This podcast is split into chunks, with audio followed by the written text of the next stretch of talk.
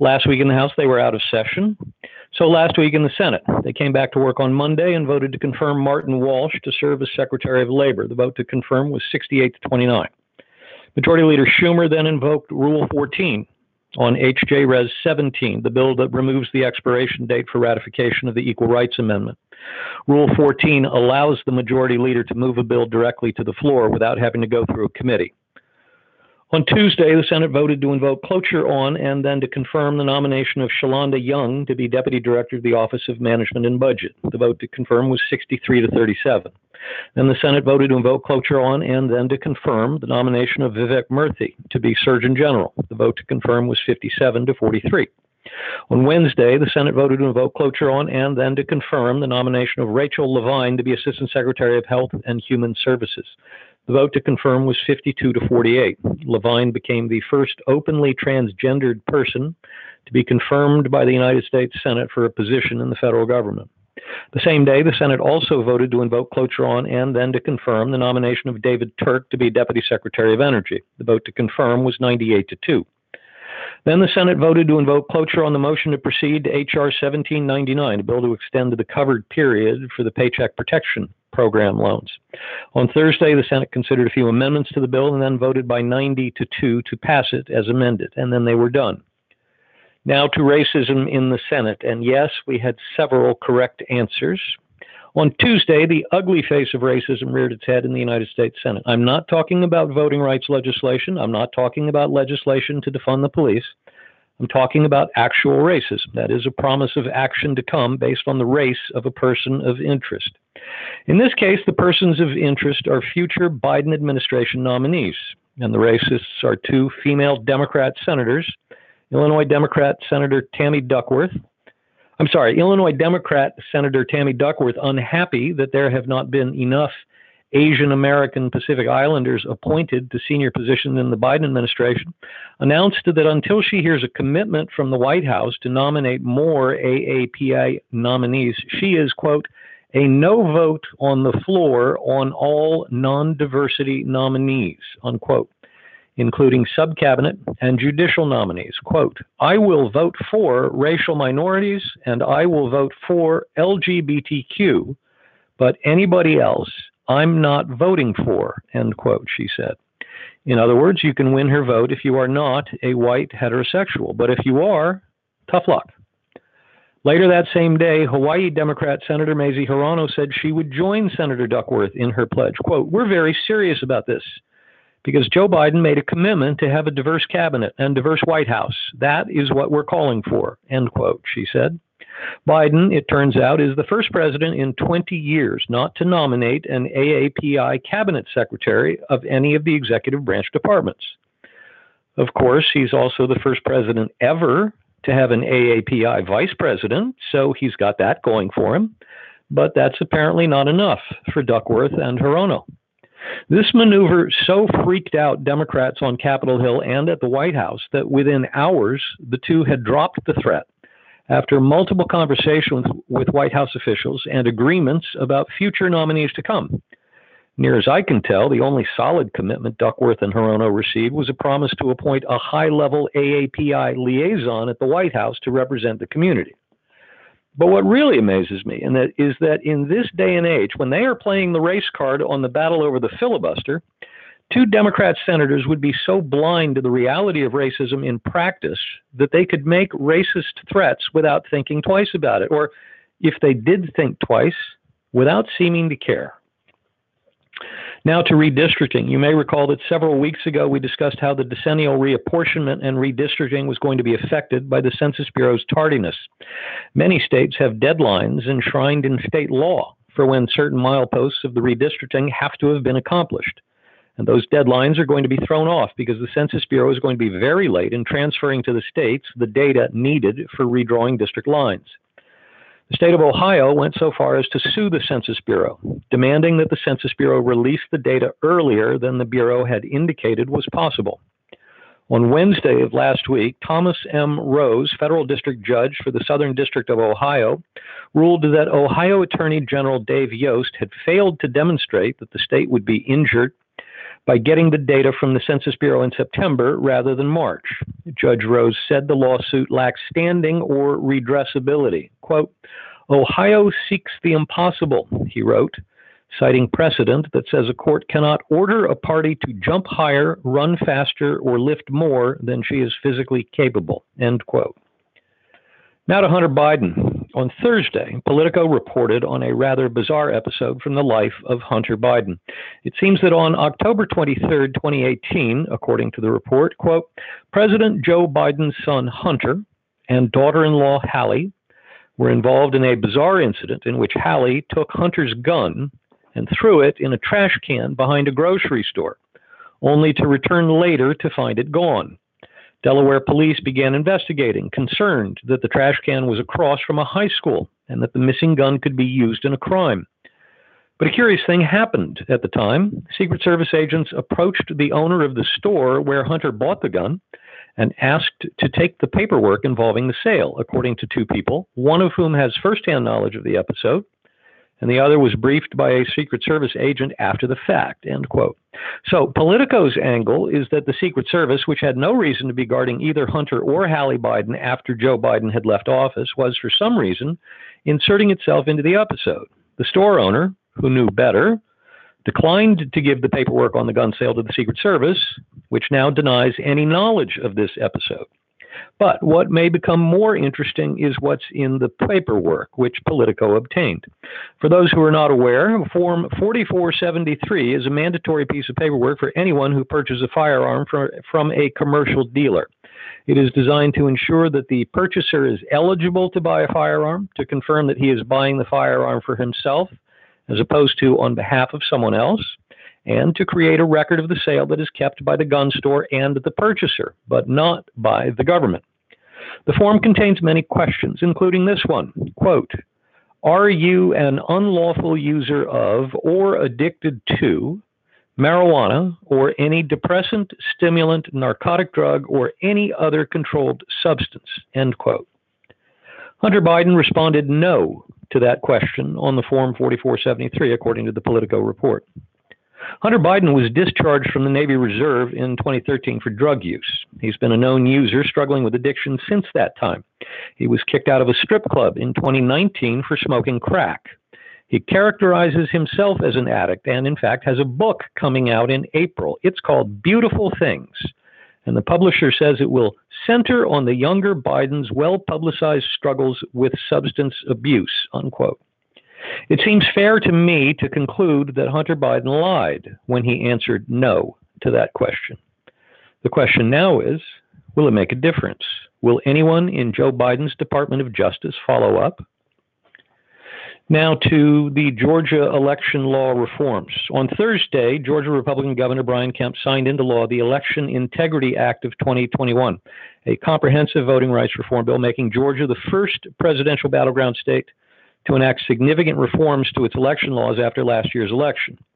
The law seeks to firm up election integrity in the state. Not surprisingly, Democrats and liberals objected loudly. The law tightens rules for absentee voting by requiring voters to provide a driver's license or state ID card number to request and then submit absentee ballots. The law reduces the chances for voter fraud in the use of ballot drop boxes by requiring them to be located in early voting locations and mandating that they only be accessible during the hours when those early voting sites are open for business. In addition, the ballot drop boxes will not be available in the last four days of an election cycle. Moreover, the law requires that counties publish the total number of votes cast and by what methods they were cast by 10 p.m. on election evening. The state legislature and the Georgia State Elections Board are given new powers, while the Secretary of State is removed from his current position as chairman of that board and is instead relegated to serving as an ex officio non voting member of the board. In addition, the new law eliminates the all party jungle primary for special elections while cutting the runoff election period from nine weeks to just four weeks. The law expands weekend early in person voting let me read that again. The law expands weekend early in person voting by requiring two early voting dates on Saturdays and gives counties the choice to hold early voting on two Sundays. The law requires three weeks of early in person voting and mandates that early voting sites be open for business for at least eight hours, with an option to keep them open for 12 hours per day. Further, it prohibits state and local officials from mailing unsolicited absentee ballot request applications to lists of registered voters. The law requires third party groups to more clearly label absentee ballot request applications they distribute to voters. And the law blocks volunteers from passing out food or drink to voters waiting in line to cast their ballots. That function is now reserved for official poll workers. Liberals in the media predictably went nuts. Three liberal voter rights groups, the New Georgia Project, the Black Voters Matter Fund, and Rise Inc., didn't even wait 24 hours to file suit. On Thursday night, just hours after Governor Kemp signed the bill into law, they filed a 35 page complaint in federal court in Atlanta that alleges that minority voters will be damaged by the new law, which the complaint says illegally suppresses voters' rights in violation of both the Constitution and the 1965 Voting Rights Act. But lawsuits will not be the only way liberals fight back. The National Black Justice Coalition went so far as to demand that the PGA Tour and the Masters Golf Tournament pull the tournament, which will take place in less than two weeks from the Augusta National Golf Club. Ironically, the club's leaders had already decided to honor the first black golfer to play in the tournament, Lee Elder, by establishing scholarships in his name to be d- distributed in 2021 for the first time, and by inviting him to be an honorary starter for the 2021 Masters tournament, along with Jack Nicklaus and Gary Player. President Biden weighed in too, calling the Georgia reforms Jim Crow in the 21st century. Karl Rove demolished that argument in one short appearance on Fox News. You can find a link to the Rove video clip in the suggested reading. More on stealing a House seat. On Monday, Democrat loser Rita Hart filed a brief with the House Administration Committee in the matter of the election contest in Iowa's 2nd Congressional District. In it, she urged the committee to conduct a hand recount of the roughly 400,000 ballots cast in the election to ensure that all the votes were counted properly. The committee has taken that suggestion under advisement. Some moderate and vulnerable House Democrats are beginning to voice their concerns about the wisdom of this entire maneuver. The Democrat majority in the House is only 219 to 211, with five vacancies. So if even just a few of them decide and announce that they will not vote to unseat Congresswoman Miller Meeks, it could be lights out for the Hart challenge. Meanwhile, on the other side of the Capitol Dome, Senate Republicans are getting involved in the contest. On Thursday of last week, Senate Republican leader McConnell joined Iowa Republicans Senator Chuck Grassley and Joni Ernst and Arkansas Republican Senator Tom Cotton in sending an open letter to the business community regarding their desire to see and hear the business community speak out about the Iowa contest. They've taken an interesting angle in their letter. They're banking on the corporate community's announcements following the January 6th Capitol riot that the community's PACs would not support politicians who had voted to challenge the seating of electors from Arizona and Pennsylvania.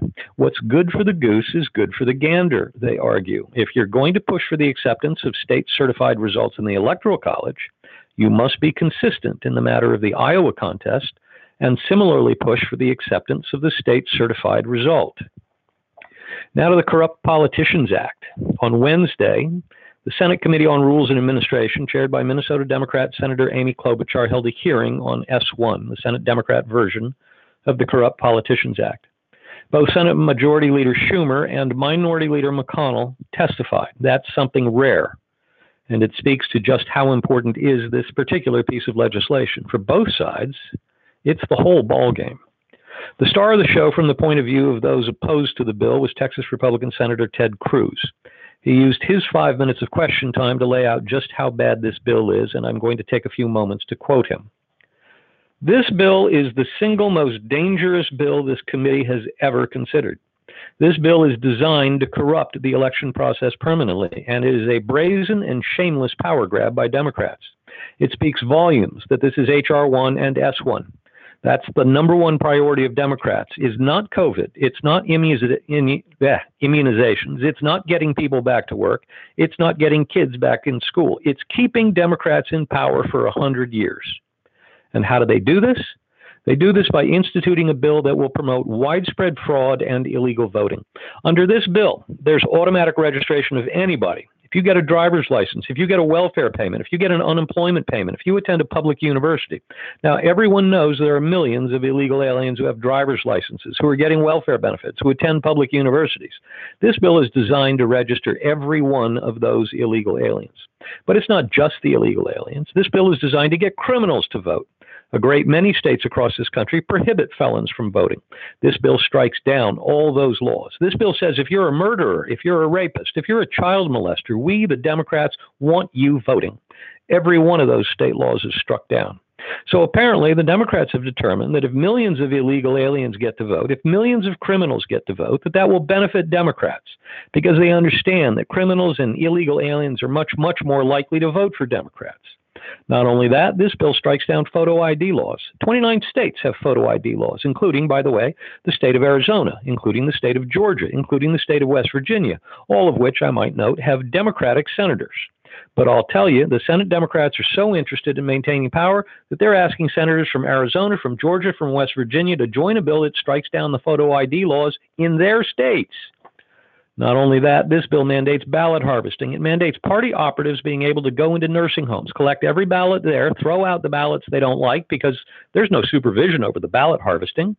The Carter Baker Commission, chaired by Democratic President Jimmy Carter, said ballot harvesting was a major source of voter fraud. So, what do Senate Democrats do? Look at the Carter Baker Commission, say, where do we get fraud? Let's do more of that. This bill has rightly been called the Corrupt Politicians Act because it is designed to keep corrupt politicians in office and everyone supporting it should be ashamed. End quote. Stay tuned. Defending the filibuster. Finally, on Tuesday, Senate Republican leader Mitch McConnell went to the floor to deliver remarks on the history of the filibuster, taking on the Democrats' latest coordinated campaign, to wit, that the filibuster was created so that slave owners could hold power over our government, unquote, as Massachusetts Democratic Senator Ed Markey tweeted. McConnell actually cited the fact checkers at the Washington Post. Quote, quote, Historians told PolitiFact that the filibuster did not emerge from debates over slavery or segregation. Unquote. One scholar's account was that, quote, the very first Senate filibuster was over a bridge across the Potomac River, unquote. The junior senator from Massachusetts just got three Pinocchios from the Washington Post for these arguments. Their look at history found, quote, the first recorded filibusters in the Senate concerned issues such as where to locate Congress, what to do about Andrew Jackson's censure over withdrawn federal deposits, who would be appointed to a publication called the Congressional Globe, and whether to create a national bank, end quote. That same day, Nebraska Republican Senator Ben Sasse went to the floor to read into the record something he found in the congressional record from 2005. To wit, a speech by then Delaware Democrat Senator Joe Biden defending the filibuster. In that 2005 speech, Biden said his defense of the filibuster, quote, may be one of the most important speeches for historical purposes that I will have given in the 32 years since I have been in the Senate, end quote. And he went on to say, quote, I pray to God when Democrats take back control, we don't make this kind of power grab. History will judge this majority harshly, harshly if it makes this catastrophic move, unquote. You can find a link to the C SPAN video clip of Biden defending the filibuster in the suggested reading. The filibuster was not created so that slave owners could hold power over our government. In fact, the birth of the filibuster came about by historical accident, as former Vice President Aaron Burr, on his way out the door in 1805, suggested to senators that they should consider cleaning up their rule book.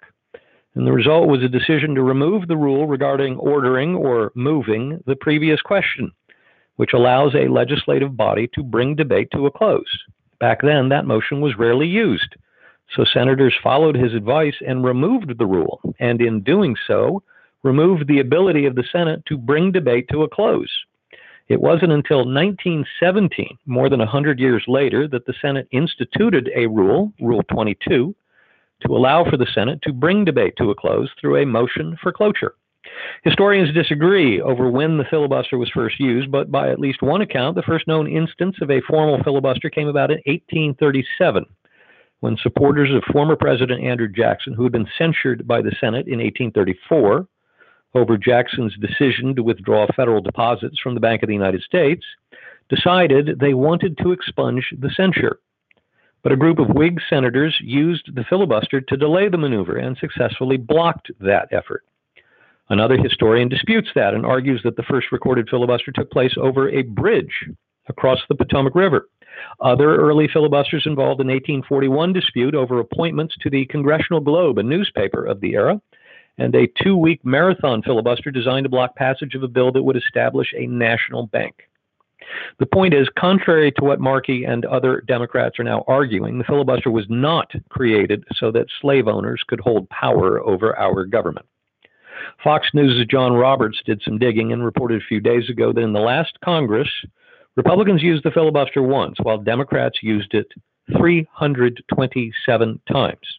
So, except for the fact that we're talking about something political, it would be somewhat odd that Democrats, just a year ago, were quite happy to use a parliamentary maneuver they now decry as racist.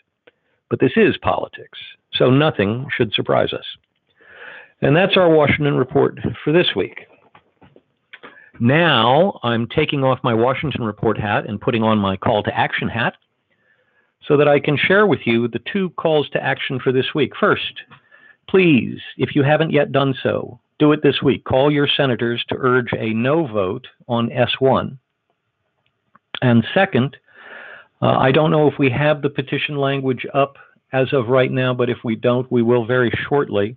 We have a new petition regarding the Epoch Times the Epoch Times is being denied a renewal of its credential at the House Press Gallery.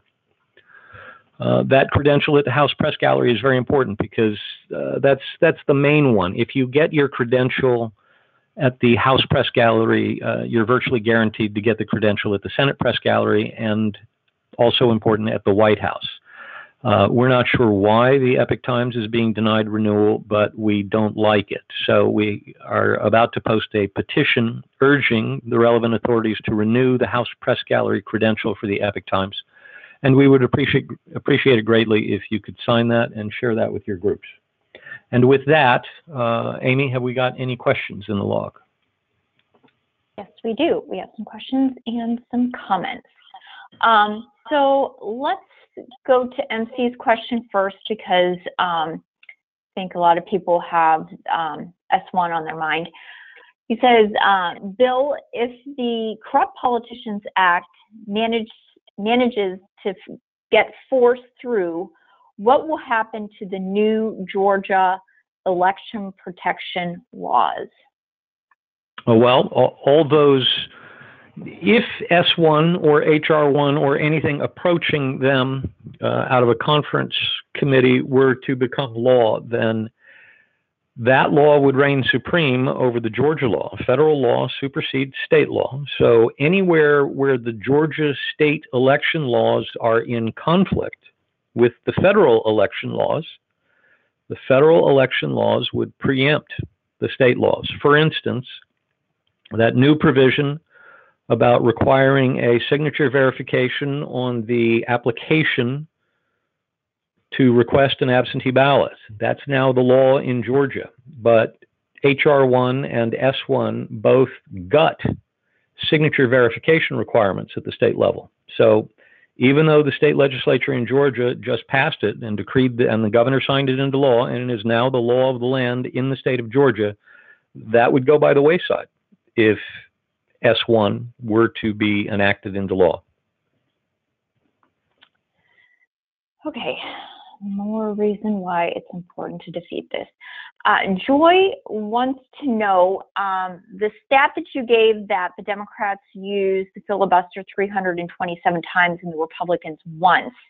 What time period was that? Over what span of time was that? Was it a year? She just that was two years. Okay. That was that was during the course of the 116th Congress. And what I'm dying to know is what was the one time that Republicans used the filibuster? They were in the majority in the 116th Congress in the Senate. So I'm trying to figure out why would Republicans need to use a filibuster to prevent a piece of legislation from moving to the floor? I, I don't know, I don't know what the example is, uh, but I'm going to see if I can find out. Thank you. Uh, Bill, I'm not sure if you can answer this, but I'm going to ask. Um, Robert wants to know, does the Georgia law provide penalties and prosecution of election violations? Oh, I'm sure it does. Yes. Okay. There are both there there there's both jail time uh, and there are financial penalties as well, fines, depending on which provision of the code you violate. And I let me let me take Oh. let me take this opportunity to go back uh, because so so many people have focused on the one thing. As as Debbie pointed out, this bill is more than 90 pages long. There's an awful lot that was changed here.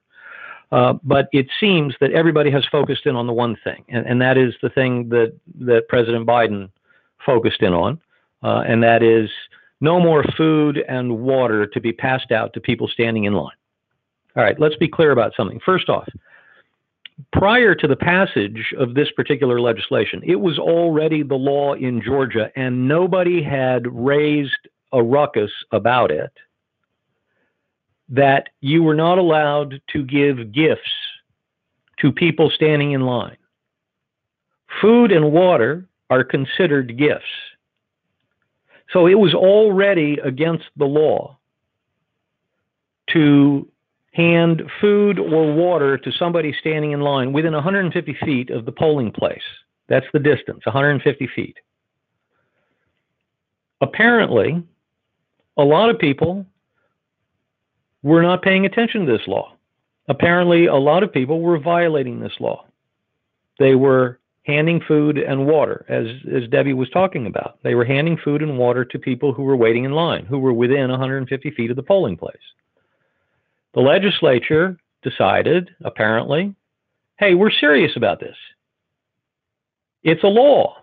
And just to make sure that everybody got the message, they added a provision to this new law that they passed last week that made that made absolutely clear food and water are considered gifts in that context.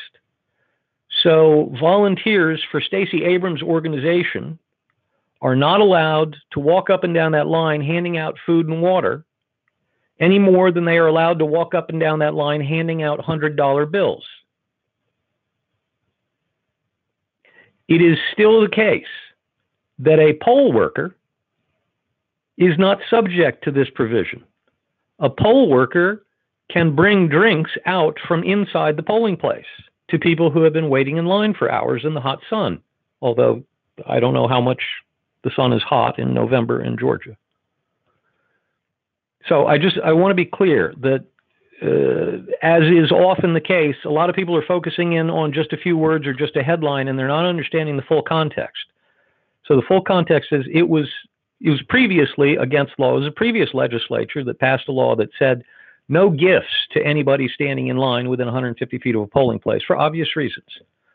Food and water were specifically listed in that list, but apparently so many people didn't pay attention to that law that the legislature this time decided, hey, while we're cleaning up our laws, our election laws, let's make it absolutely clear to people what we're talking about. Food and water, you can't pass it out. If you if you're from a third party organization, you got no business handing out gifts to people standing in line. So that's what that's about. It's it's not the way President Biden, you know, not surprisingly, it's not the way he makes it sound. Yeah, and um, just to echo Dan, um, prior to even you mentioning this, Bill said, and I think it's when Debbie was talking about, he says in Pennsylvania, they have a law that prohibits anything of value, including water, from being passed out at the polls. So um, just um, he was he's just echoing what you were saying. Um, Barbara is asking um, all the things that are um, in the law that passed for Georgia are a good start. Was there anything um, being done with the voting machines? Do we know if any laws um, target those? I haven't I haven't heard about the passage of any laws that targets voting machines. Okay, thank you.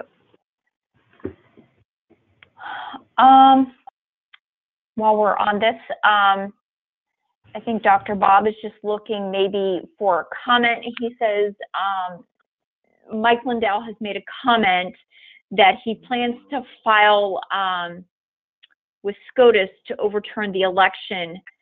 Um, he said he can provide some examples of what he said to Bannon on Friday if desired. Um, Bill, do you want to add anything to that? Uh, no, I'll just, I'll, I'll wait to see what actually happens Okay. there. Okay. there's been an awful lot of talk. I'd, I'd actually want to see a filing. Okay. Okay. Um, okay, Laura's asking, why is federal laws passed by Congress um, subvert the Constitution as AR, as HR one does that changes states' election laws? Um, if you violate the Constitution, I thought it could only be done by amending the Constitution. Well, if we're talking about who's got primacy in election law, let me we've we've done this a couple times, but let me let me do it again to set the proper context. So the elections clause is found in Article 1 because that's the Congress. Article 1 section 4 and it reads as follows: The times, places and manner of holding elections for senators and representatives shall be prescribed in each state by the legislature thereof. Semicolon. But the Congress may at any time, by law, make or alter such regulations, except as to the places of choosing senators. Okay, so we have two clauses here. The first one, the drafters of the Constitution make clear that they want the times, places, and manner of holding elections to be prescribed by the state legislature. They say that right up front. That's the opening. That's the opening of the sentence. We're going to we're going to give the state legislatures the power to determine the laws regarding elections. But Congress can alter them at any time. So Congress has the power. It's not unconstitutional for Congress to pass an election law that is in conflict with a with an election law that was passed by a state legislature. And we know that when that happens, the law that Congress passed is the law that counts because federal law is more important than state law in our system. Federal law trumps state law. So, are there things in HR1, S1 that are unconstitutional? I think very likely so. Um, does that mean we can't pass the law? No, it doesn't. Uh, we passed a law in 1971 called the Federal Election Campaign Act. We amended it in 1974. And in 1976, the Supreme Court struck down as unconstitutional some very significant provisions of that 1971 law. Uh, specifically, the law didn't include just contribution limits. That's the, that's the law that set a limit on the amount of money that an individual donor can give to a campaign for federal office. At the time, they set the limit at $1,000 per election $1,000 for the primary, $1,000 for the general election. So, in any two year cycle, a House candidate could raise a total of $2,000 from an individual. Another part of that same law established a spending limit. Said that House candidates for the House could only spend so much money, candidates for the Senate could only spend so much money. And that was challenged before the Supreme Court in a, in a case called Buckley v. Valeo. That Buckley was not William F. Buckley Jr. of National Review, it was his brother, Jim, who was a senator from the state of New York. And in Buckley v. Valeo, 1976, the Supreme Court struck down spending limits, not contribution limits. They struck down spending limits, saying that in a modern society where mass communication is necessary, it costs money to exercise your First Amendment rights to freedom of speech. Therefore, for our purposes, money equals speech. You can't limit speech, therefore, you can't limit the money that is paid to speak. So contributions limits went out the went out the window, but other elements of the 1971 law stayed in place. In 2002, the Congress passed BCRA, the Bipartisan Campaign Reform Act, otherwise known as McCain Feingold. Significant changes to campaign finance laws. I can remember because I was I was the press secretary of the Republican National Committee in the 2000 presidential cycle. That was George W. Bush against Al Gore. That was the last cycle under the old system before McCain Feingold came into play.